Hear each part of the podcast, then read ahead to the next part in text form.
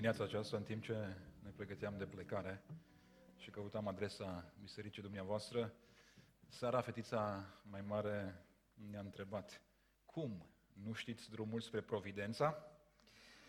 Să ne fie rușine, într-adevăr, toți trebuie să știe drumul spre Biserica Baptistă Providența. În dimineața aceasta deschidem scripturile la epistolul lui Pavel către Filipeni, la capitolul 2. Biserica din Filipi a fost probabil uh, biserica pe care Pavel a iubit-o cel mai mult.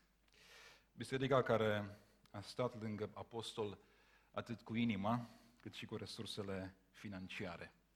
Astfel, acestei biserici, Pavel îi scrie, pe de o parte, să-i mulțumească pentru darul generos. Iar pe de altă parte, îi scrie să-i reamintească că viața împreună trebuie să fie o viață cristică. Viața în trupul lui Hristos trebuie să fie o viață care să semene cu Domnul Isus. De aceea, în capitolul 2, începând cu versetul 5, Pavel notează următoarele. Să aveți în voi gândul acesta care era și în Hristos Isus. El măcar că avea chipul lui Dumnezeu, totuși n-a crezut ca un lucru de apucat să fie deopotrivă cu Dumnezeu, ci s-a dezbrăcat pe sine însuși și a luat un chip de rob, făcându-se asemenea oamenilor. La înfățișare a fost găsit ca un om. S-a smerit și s-a făcut ascultător până la moarte și încă moarte de cruce.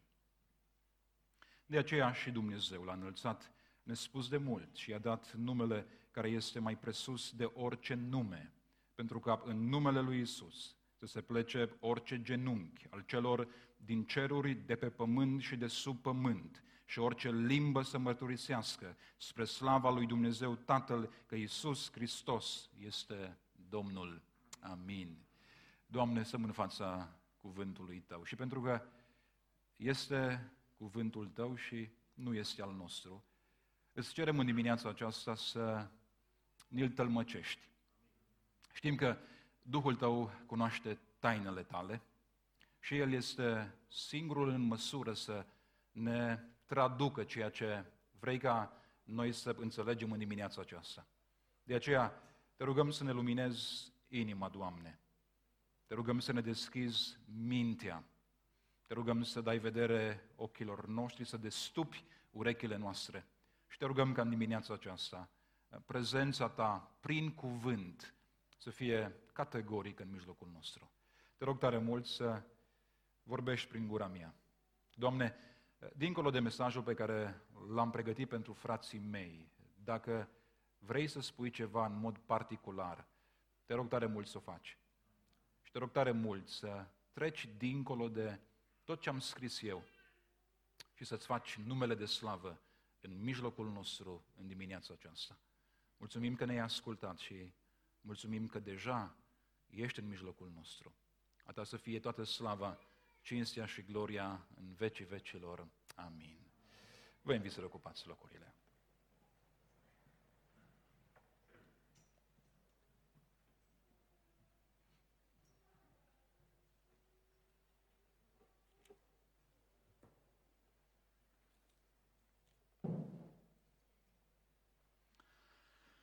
Dacă biserica este a lui Hristos, ea trebuie să semene cu Domnul Isus.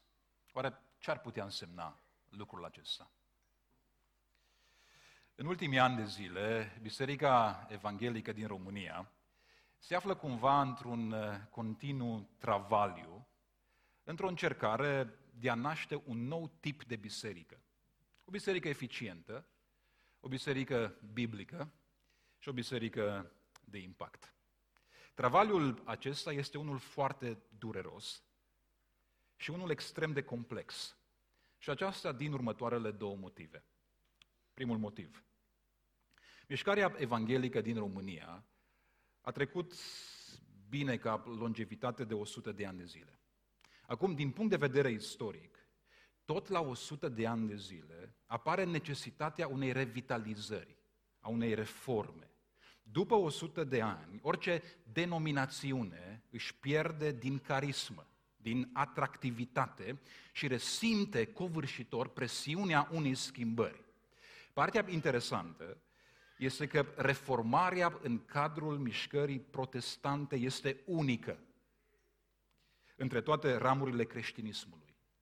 Spre deosebire de Biserica Catolică, unde reformele s-au întâmplat mereu prin concilii și ordine monastice, în lumea protestantă, reformarea s-a produs și se produce prin nașterea de noi denominațiuni, anumite specificități sau accente doctrinare.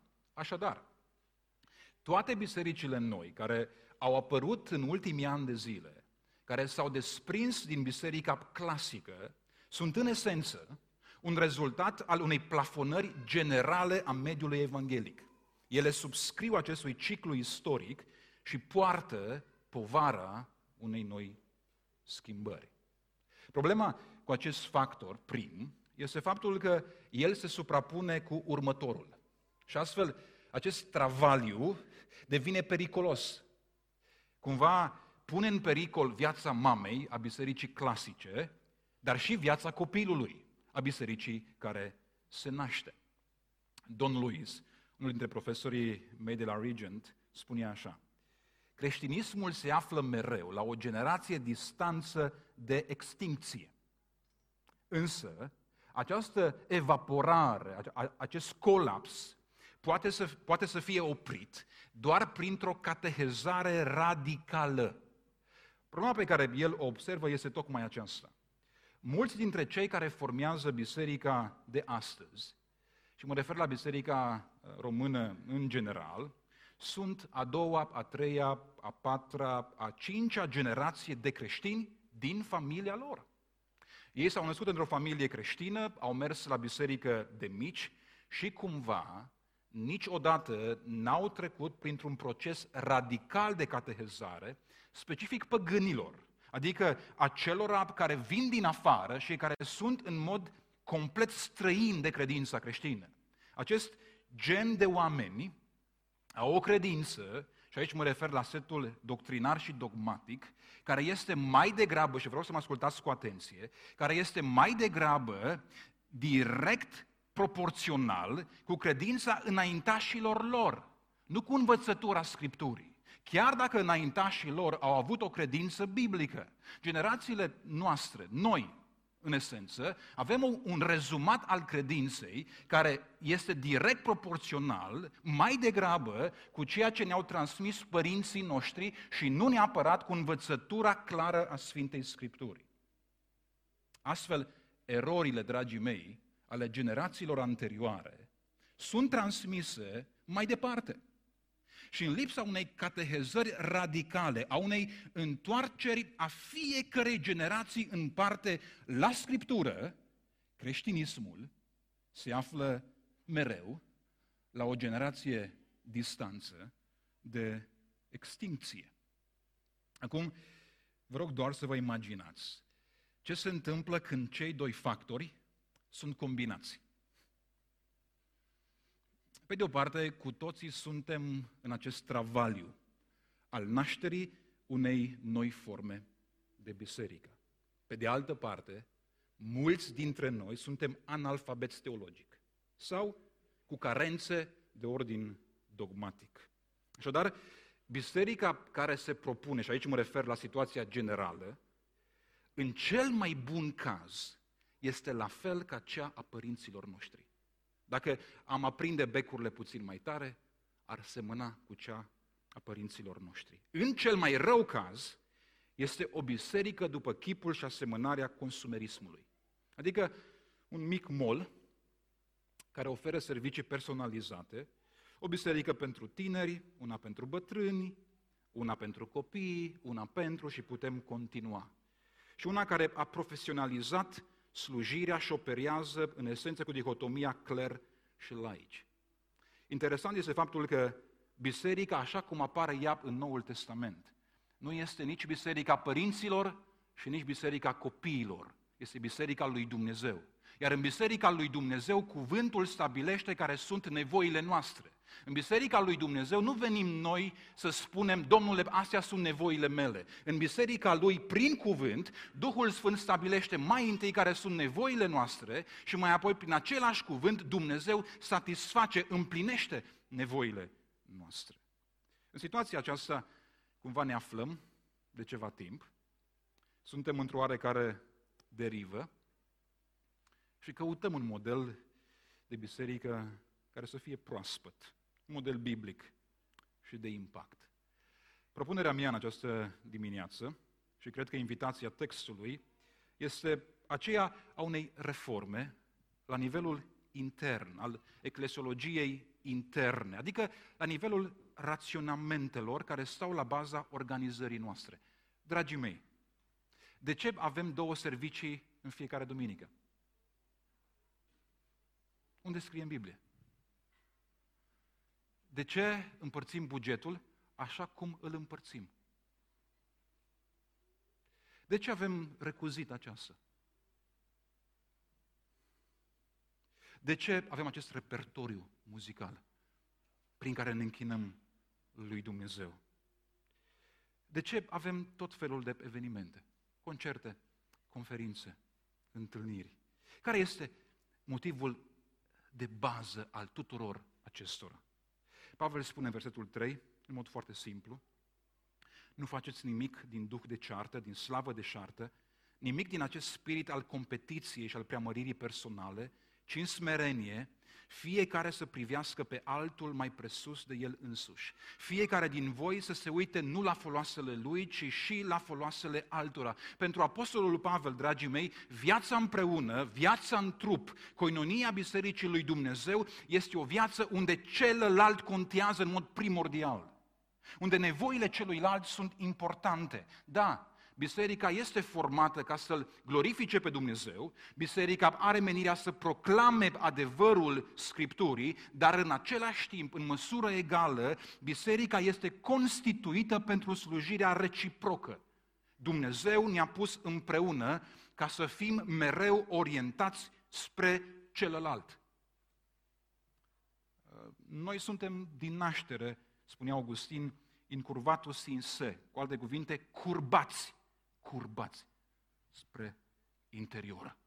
Când Martin Luther preia ideea aceasta în comentariul uh, asupra cărții romani, spune așa, suntem atât de curbați spre noi înșine, încât l-am curbat și pe Dumnezeu. Și am individualizat Scriptura și am particularizat-o și l-am transformat pe Dumnezeu într-un Dumnezeu privat, doar al nostru, doar al comunității noastre. Dar în biserica celor răscumpărați, nu trebuie să fie așa. Și aici este nevoie de o reformă la nivelul general. În Biserica lui Hristos trebuie să fim curbați mereu spre celălalt. Și acest principiu trebuie să stea la baza felului în care ne organizăm. Spre exemplu, de ce cântăm ceea ce cântăm?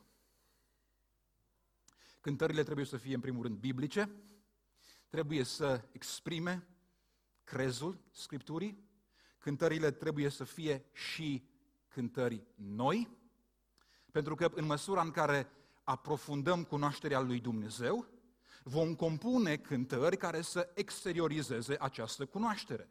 Dragii mei, doxologia și liturgia sunt direct proporționale cu aprofundarea cunoașterii lui Dumnezeu. O biserică care cântă de 20 de ani de zile aceleași cântări este o biserică care stagnează.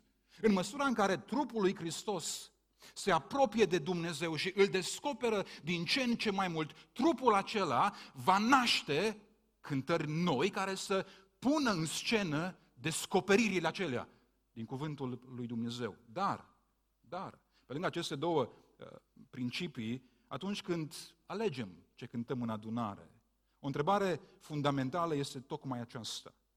Care sunt cântările care îi, voi, îi vor ajuta pe ceilalți să-și exprime credința, să se închine lui Dumnezeu, să-L adore pe Dumnezeu.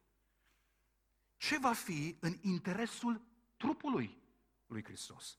O reformare la nivelul eclesiologiei interne va ridica mereu și mereu această întrebare. Oare ce este mai bine pentru ceilalți? Ce este mai bine pentru trupul lui Hristos? Când a fost ultima dată când ți-ai pus această întrebare? Ce este mai bine pentru trup? Pentru ceilalți? Când Apostolul Pavel, spre exemplu, în primul capitol al epistolei, se gândește la veșnicie, dar și la cei din Filipii, se simte cumva strâns din două părți și la un moment dat spune, nu știu ce să aleg, dar în final spune, pentru voi este mai bine să rămân, de aceea vreau să rămân. În situația aceasta, Pavel își pune o întrebare simplă. Ce este mai bine pentru trup, pentru biserică? Dar Dragii mei, prioritizarea nevoilor celuilalt este mereu o problemă. Nu este o chestiune la îndemână. Ea necesită multă smerenie. Multă smerenie. Pavel spune, în smerenie, fiecare să privească pe altul mai presus de el însuși. Și să nu se uite la foloasele lui, ci și la foloasele altora. Smerenia te va ajuta să fii curbat spre ceilalți. Te va ajuta să-i vezi pe ceilalți. De aceea, imnul cristologic din această epistolă pe care Pavel îl introduce, are menirea să predea o lecție de smerenie, care mai apoi să reformeze biserica. Are, are menirea să producă, aș spune, un șoc emoțional și cognitiv, care mai apoi să așeze în noi o atitudine smerită. Vă rog să observați cum Apostolul Pavel împarte acest imn și felul în care Pavel îl descrie pe Domnul Isus Hristos. În versetele 5 la 8, Pavel prezintă întruparea sau coborârea lui Hristos. Ca mai apoi în versetele 9 la 11, Pavel se descrie în coronarea sau glorificarea Domnului Isus Hristos.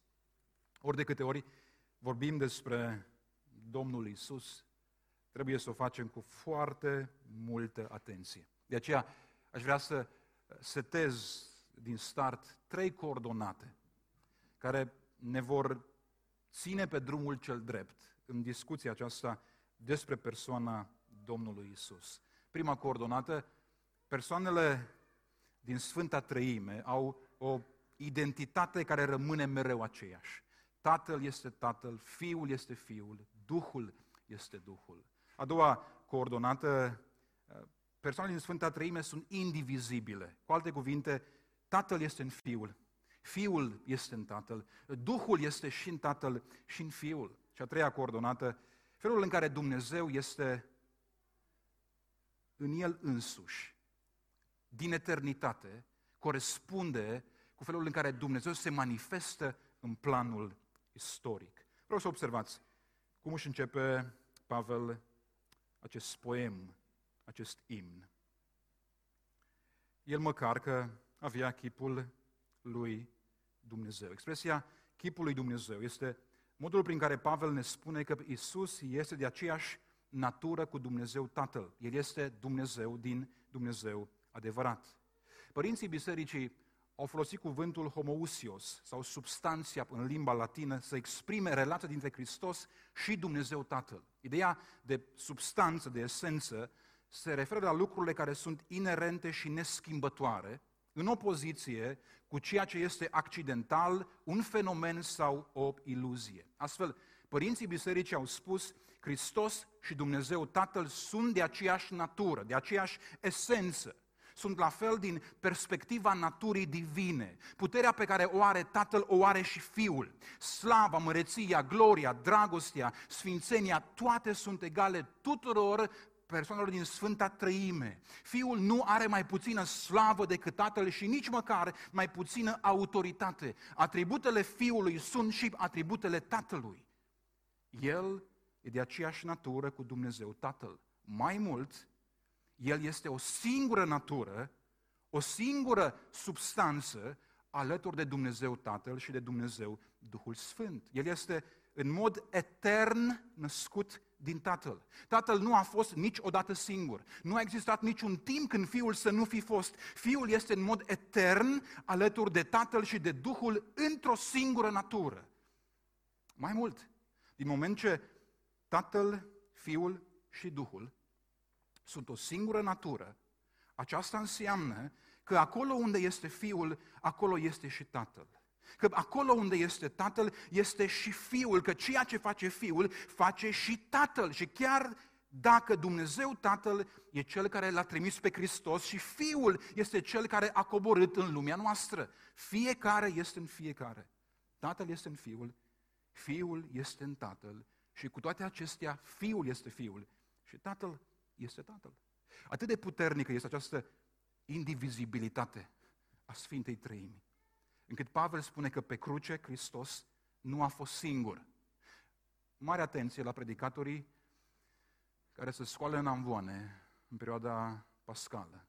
Mare atenție la felul în care explică Trinitatea în actul ispășirii. Pavel spune, pe cruce Dumnezeu era în Hristos. 2 Corinteni 5 cu 19. Dumnezeu era în Hristos, împăcând lumea cu sine, neținându-le în seamă păcatele lor. Dragii mei, niciodată Sfânta Treime nu a fost divizată, nici măcar pe cruce. Chiar dacă pe cruce Fiul este Cel care moare, acolo prin El toată Sfânta Treime a fost prezentă. Astfel, ce s-a întâmplat cu Hristos a fost într-un oarecare fel o experiență a Dumnezeului triun. Ispășirea nu o face un fiu abuzat de un tată mânios, ci ispășirea o face Dumnezeul nostru triun în veci de veci. Amin. El, Hristos, este chipul lui Dumnezeu. Este de aceeași natură cu Dumnezeu. Dumnezeu din Dumnezeu adevărat. Acolo unde este Fiul, acolo este și Tatăl. Ce face Fiul, face și Tatăl. Astfel, El este Cel care stă pe tron cu Dumnezeu Tatăl. Este Cel care a creat galaxiile spre bucuria și desfătarea Sfintei Trăimi. Este Cel care a creat pământul și oamenii care locuiesc pe el, ca mai apoi oamenii să fie iubiți cu aceeași iubire cu care se iubesc persoanele din Sfânta Trăime. Ca la împlinirea vremii, Sfânta Trăime și oamenii să trăiască împreună o veșnicie întreagă. Dar, când oamenii au păcătuit și astfel acea unire a fost scurmată, Hristos, ne spune Pavel, a știut că trebuie să folosească natura sa divină în folosul oamenilor păcătoși. El nu a considerat, spune Pavel, un lucru de apucat să fie deopotrivă cu Dumnezeu, adică ceva ce să folosească doar în avantajul și beneficiul său, ci ceva ce trebuia folosit spre salvarea oamenilor. Astfel Hristos a hotărât să se ofere în timp, dar El a fost din totdeauna așa. Și aici ajungem la treia coordonată. Felul în care Dumnezeu este din eternitate corespunde cu felul în care Dumnezeu se manifestă în planul istoric. Trinitatea imanentă, cum se spune, corespunde cu Trinitatea prezentă în actul salvării. Hristos a fost din totdeauna unul care se oferă, unul care se dă pentru alții. Astfel, la împlinirea vremii, Hristos s-a oferit pe sine. S-a oferit ca miel de jerfă. Nu a devenit miel de jerfă, ci el a fost din totdeauna un miel de jerfă. Hristos a fost din totdeauna, spune un teolog, întrupat la nivelul voinței lui Dumnezeu. Acesta este El. El nu a devenit Emanuel, El nu a devenit Salvatorul sau Mântuitorul, ci Hristos a fost din totdeauna așa. El este salvatorul lumii, El este pronobis pentru noi. Felul în care, dragii mei, l-am cunoscut pe Dumnezeu prin Hristos, corespunde cu ceea ce Dumnezeu a fost din toată eternitatea. Hristos n-a putut să fie altfel decât a fost Dumnezeu din toată eternitatea. Astfel, la împlinirea vremii, Hristos se oferă ca mil de jerfă. Se oferă în mod perfect, în acord cu ceea ce a fost din toată eternitatea. De aceea, Apostolul Petru spune în felul următor, e un pasaj pe care îl iubesc foarte mult, 1 Petru 1, cu 18, că știți că nu cu lucruri pieritoare, cu argint sau cu aur ați fost răscumpărați în felul de șer de viețuire, ci cu sângele scump al lui Hristos, mielul fără cusur și fără prihană. El a fost cunoscut așa, ca miel de jerfă, mai înainte de întemeierea lumii și a fost arătat în planul istoric la sfârșitul vremurilor pentru voi. Domnul nostru, Dumnezeu, s-a oferit pe sine ca miel de jerfă și s-a dezbrăcat ca mai apoi să ne mântuiască. Această dezbrăcare din textul nostru nu se referă la o dezbrăcare ontologică, adică Hristos n-a devenit mai puțin Dumnezeu în actul întrupării. Întruparea este posibilă prin prisma faptului că El a fost Dumnezeu, din Dumnezeu, adevărat, ci această dezbrăcare are în vedere nivelul experienței. Hristos n-a venit în lumea noastră ca rege. Nu s-a născut în casele împăratului Imperiului Roman, ca mai apoi să acceadă la tron. Nu a ales nici măcar o familie din clasa medie, ca mai apoi să meargă la o școală bună. El s-a dezbrăcat pe sine. S-a pus în mâinile, dragii mei, în mâinile unei familii sărace, într-o națiune care era subjugată de romani, într-un sat fără nume din Israel. S-a dezbrăcat pe sine, pentru că în adâncul ființei sale Hristos a fost dintotdeauna un slujitor. Acesta este Dumnezeul nostru. S-a dezbrăcat pentru că în inima esenței și a naturii sale Hristos din eternitate a fost un slujitor. A suferit de foame și de sete. A suferit când spinii au străpuns palmele. L-a durut când prietenii l-au trădat și mai mult când fiecare credea că este sub demnitatea lui, să spele picioarele celorlalți. Creatorul galaxiilor, creatorul universului, Dumnezeu din Dumnezeu adevărat, se pune în genunchi, ia ștergarul și vasul cu apă și ține în, în mâinile sale picioarele prăfuite și însuși Dumnezeu să în fața ucenicilor lui și le spală picioarele. El e din eternitate așa. El este Domnul gloriei, e Domnul slavei, este creatorul galaxiilor. Cuvântul său ține în existență universul acesta. Dacă pentru o secundă și-ar retrage cuvântul, toate s-ar reîntoarce neființă. El, pe care universul nu-l poate cuprinde, coboară până la cel mai de jos punct. Se smerește și o face chiar până la moarte. Și nu orice fel de moarte, ci moare de moartea teroriștilor, de moartea criminalilor. Moare, moare pe cruce.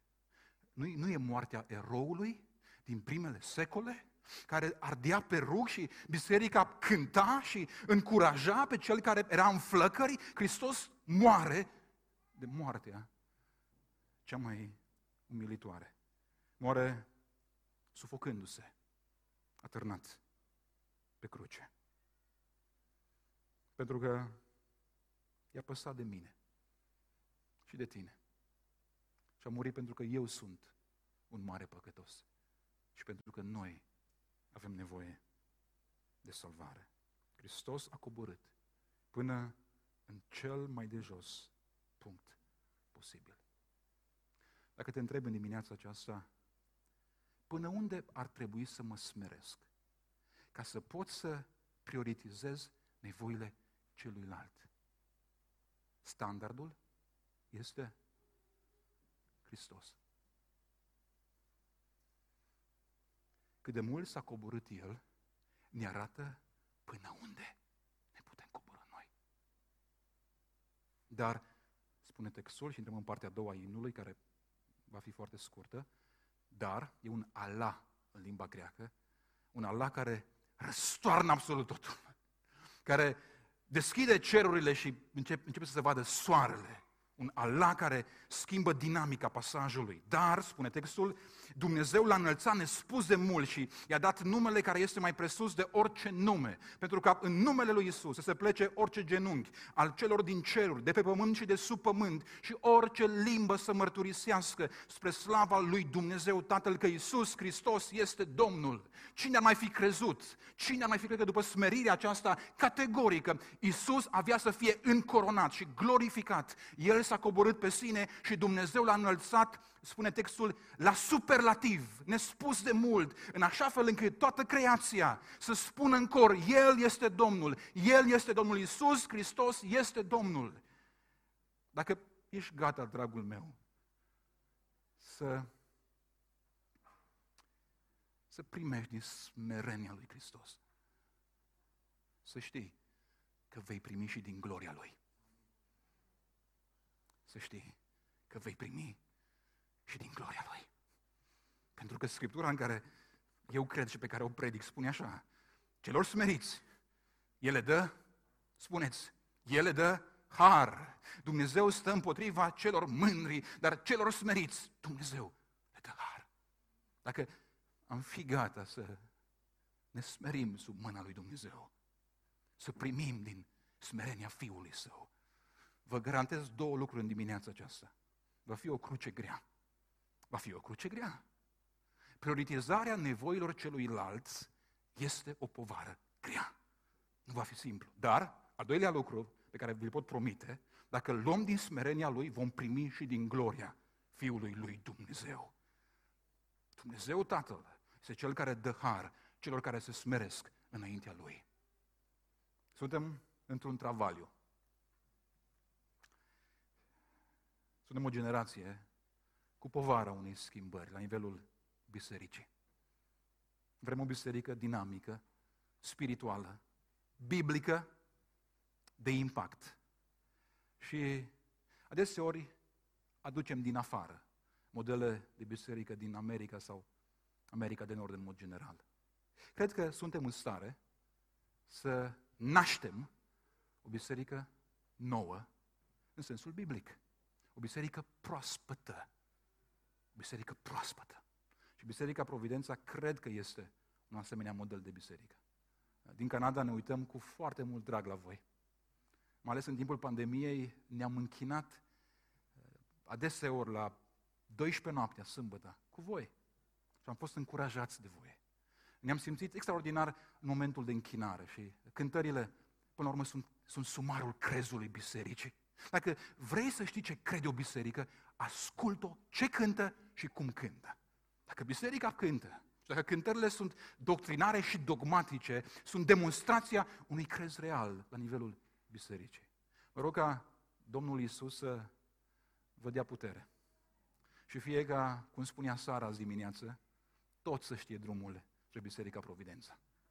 Fie ca aici să se nască din ce în ce mai clar biserica biblică, unde cuvântul este proclamat cu putere ca până acum și unde liturgia să reflecte în fiecare duminică acea aprofundare a Domnului Isus Hristos. Avem nevoie de, de o reformă la nivelul eclesiologiei interne. Ne organizăm perfect, avem slujitori pregătiți. E nevoie ca la nivelul inimii Dumnezeu să schimbe. În așa fel încât să fim curbați mereu spre ceilalți. Pentru că, de fapt, aceasta este Sfânta Treime. În Sfânta Treime, Tatăl dă cinste Fiului, Fiul dă cinste Tatălui, Duhul preamărește pe Tatăl și pe Fiul. A fi creat după chipul lui Dumnezeu, care este o Sfântă Treime, înseamnă a funcționa mereu fiind curbat spre ceilalți. Ne dezumanizăm când devenim singuratici. De aceea, veniți la părtășie. Părtășia este o obligație în teologia biblică a Noului Testament. Prin actul părtășiei ne curbăm spre ceilalți și suntem în acord cu modelul Sfintei Trăimi. A lui să fie slava, gloria și cinstea în vecii vecilor. Amin.